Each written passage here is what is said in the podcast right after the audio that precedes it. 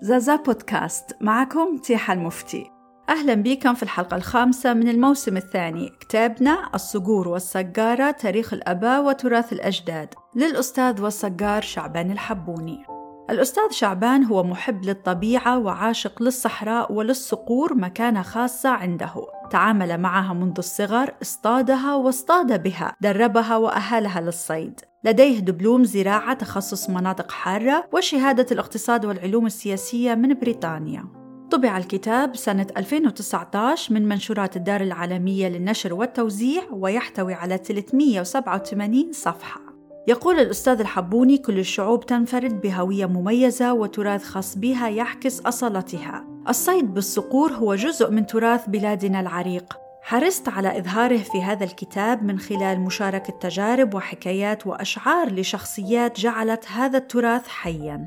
يقول المؤلف: أنا أذهب للصيد لأستمتع بالسير على الأقدام لمسافات طويلة فوق التلال الرملية، لأجتمع مع الأصدقاء على نار العشاء في عقيرة خضراء، نشم فيها رائحة الشيح والزعتر والنباتات البرية. كذلك يذكر أكثر مناطق ليبيا المهتمة بالصيد الصقور خاصة جدابيا وطبرق يقول نعتبر جدابيا عاصمة الصيد بدون منازع نظرا لموقعها الجغرافي ولسماحة أهلها وكرمهم وحبهم العميق لهذه الرياضة. أما طبرق فتاريخها عريق والعديد من قاطنيها من ذوي الخبرة والهواية الحقيقية. ينعرف الصياد بالصقور في ليبيا باسم الطيار أو البزار ويشرح في الكتاب أصل هذه الكلمة. يقول الجوارح كانت ولا تزال رمزا للحرية والشجاعة منذ أقدم العصور فالصقر المميز يساوي وزنه ذهباً في ليبيا يفضل أغلب البزارة استعمال الصقر لعدة مزايا أهمها الرزانة والثبات حيث يرى الفريسة على بعد كيلومترات ويحدد مكانها بدقة أولاً قبل الطيران إليها ويحدثنا عن الفروق بين الصقر والشاهين من حيث عملية القرنصة، استبدال الريش والطباع، ولا ينسى طائر الصحراء الجميل وسيد الاختباء الحبارة. يشرح لنا عن أماكن خاصة توجد في ليبيا تعرف بالمراكيز وهي تأتي إليها الطيور كل عام. في الجهة الشرقية مكان يعرف الخريمة وكان يأتي شاهين رائع لهذا المركز ويقول الحبوني قد اصطاده جدي حمد صالح الصيد سنة 1926 وقال فيه شعر. الكتاب يتحدث عن الفواجة والرماكة وهم محترفي صيد الصقور وكيفية ابتكارهم طرق جديدة في الإمساك بها. وينبهنا الأستاذ الحبوني أنه ليس شرطا أن يكون الفواج أو الرماك بزارا أو صيادا بالصقور. هناك العديد منهم يصطادون الصقور ولا يصطادون بها لأن في فرق كبير بين الاثنين. في أحد الفصول يوضح الأدوات المستخدمة في الصيد من أهمها اللفافة الصلب أو الشرك. هي عبارة عن مجموعة من العيون المتينة مثبتة في جديلة زي الحلق يعني مخيطة على جاكا لتلبسه الحمامة البرية كطعم. هو يحكي بالتفصيل كيف يصير لكن نحن باختصار إن توضع الحمامة تكونوا ملبسينها الجاكة ينقض عليها الشاهين ويترك لينزع الريش ويتذوق طعمها أولا ثم تطلع من مكان الكرس فيه. وابدأ في الاقتراب ببطء وبدوران حول المكان. وهذا الدوران مقصود ومصمم أولا لألا تخيف الشاهين بظهورك فجأة. وثانيا لتحثه على الدوران وفي كل حركة له تتضاعف فرص دخول مخالبه في العيون. عند اقترابك إلى حد يعتبره الشاهين خطرا سيحاول الطيران. يجب أن تلف أجنحته بجانب جسمه مع ذيله مفرودا لفة محكمة داخل قطعة قماش قماط مثل الطفل الرضيع ولا يبدو غير رأسه فقط. ضع الكمامة على رأسه حالا حتى لا يصاب بالخوف والفزع.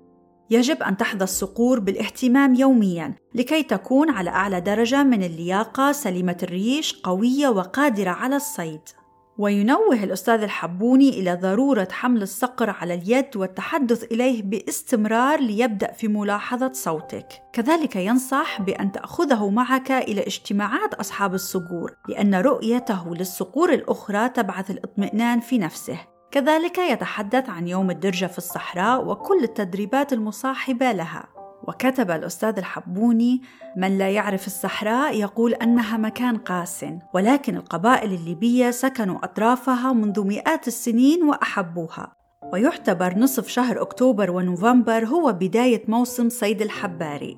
في المساء المتعة الحقيقية متمثلة في نار الحطب وأجمل الحكايات في انتظار العشاء. في اليوم التالي أجمل اللحظات عند إطلاق الصقر أو الشاهين للمطاردة. يشرح الحبوني أهم شروط رحلة الصيد حيث يجب أن يكون لها قائد واحد فقط.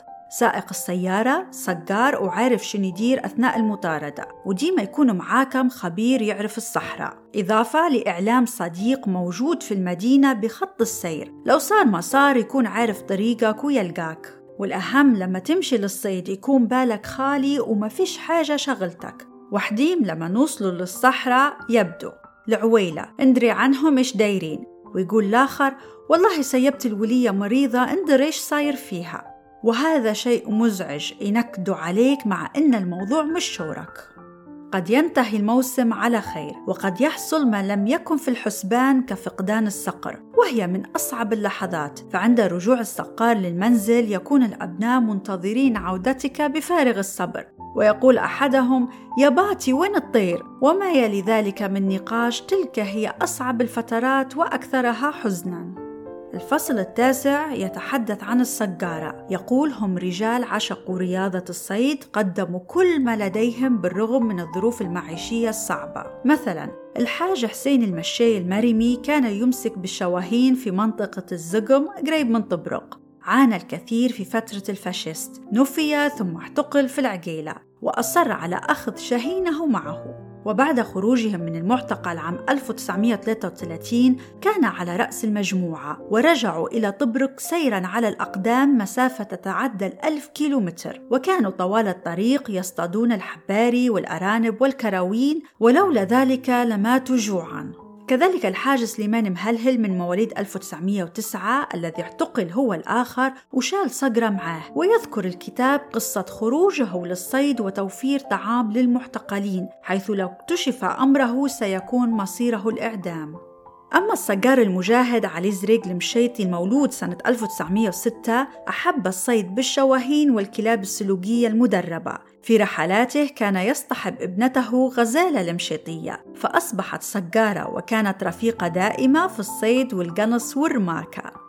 يذكر الكتاب شخصيات مهمة كالحاج رسلان حمد صالح شيخ الصيادين في المنطقة الشرقية. وفي جزئية يخبرنا عن لقاءات الصقارين في أهم وأشهر المرابيع في ليبيا. هي مربوعة الحاج ميلود الفاخري ومربوعة الحاج سليمان الفحمي في جدابيا. يحكي لنا عن الحاج فرج الرعيدي الذي احتفظ بقرناص قش لمدة 17 سنة وكان يصطاد بها موسم تلو الآخر في نواحي المقرون وكانت عزيزة عليه جداً. ورحلات الحاج عطية زوي ورفاقه إلى مشروع السرير بحثا عن الطيور الحرار. هو الآن من خبراء الصحراء الليبية له أسلوب خاص في الدرجة أي تدريب الصقور والشواهين. وقصة الصقر الذي اختاره الحاج رسلان للحاج راقي المرمي الذي سماه الكوبري دلالة على الاستهزاء وعدم اقتناعه به إلا أن الحاج رسلان بخبرته رأى في ذلك الطائر ما لم يستطع آخرون أن يروه. فذلك الكوبري كان صقرا ماكرا جسورا لا تستطيع الحباري الإفلات منه.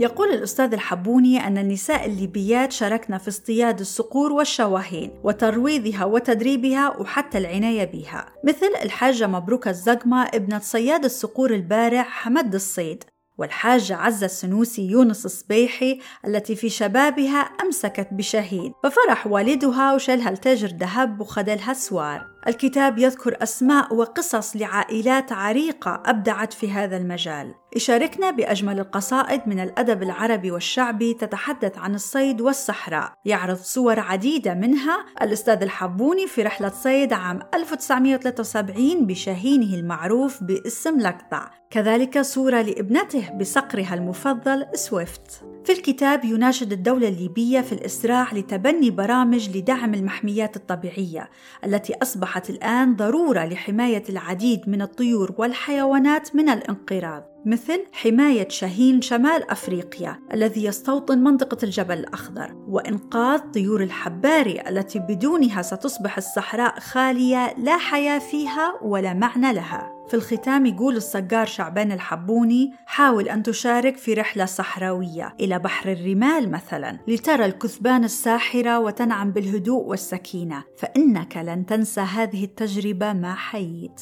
لقاؤنا يتجدد دمتم بخير.